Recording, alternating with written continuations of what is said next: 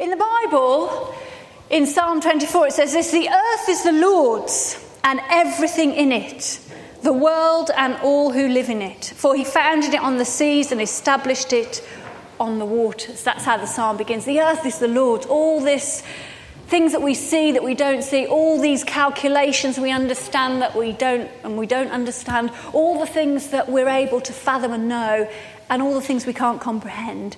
The earth is the Lord's and everything in it. Take a look at this short DVD as we think about how wonderful that is.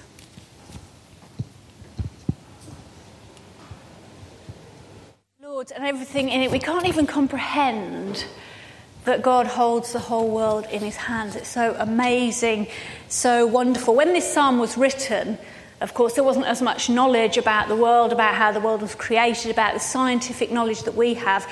And so the start of the psalm was not about how the world was made. It was a declaration of who God was and how great he was. It was a declaration that the earth belonged to the Lord and that everyone belonged to God. They were created by him in his image and his likeness, which meant that wherever the people of Israel were, wherever God's people were, then God was Lord.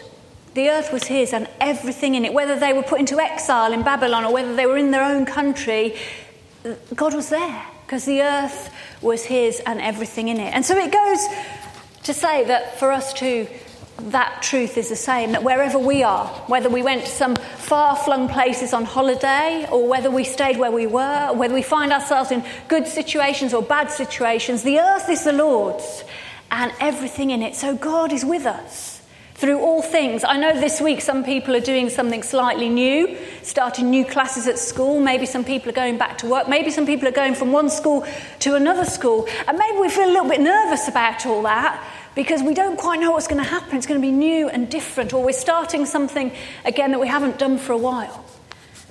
It's good to be reminded that the earth is the Lord's, that God is with us, whether we're going into a situation we know about or whether we're a bit nervous because we might not be in the same class or we might not be doing the same thing.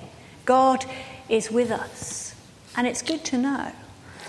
But the fact that the earth is the Lord's and everything in it, that all people are created by him, I think it is also quite a challenge for us as the people of God, because it means that there is no place that we can turn our backs on. There is no place that we can dismiss as evil. There is no place that we could ignore in its distress around the world, because the earth is the Lord's and everything in it. Just as there are no people that we can choose to reject, there are no people that we can push to one side, there are no people that we can choose to forget because what they're going through is too terrible. There are no people we can accidentally overlook because they don't fit into what we find comfortable. Because the earth is the Lord's and everything in it. He created it and he established it in its foundations. There's no place that we can say has not got goodness in it or has not got something of God there. There's a quote that I read the other day by Dietrich Bonhoeffer, who was a famous theologian who stood up against the Nazis in Germany in the war. And it says, God loves human beings. God loves the world. Not an ideal human, but human beings as they are. Not an ideal world, but the real world. What we find repulsive in their opposition to God, what we shrink back from with pain and hostility, namely real human beings, the real world. This is for God the ground of unfathomable love. I think that's a wonderful quote, but it carries a lot more strength because of who it was written by, someone who was persecuted by what many people will say is one of the greatest evils there's been.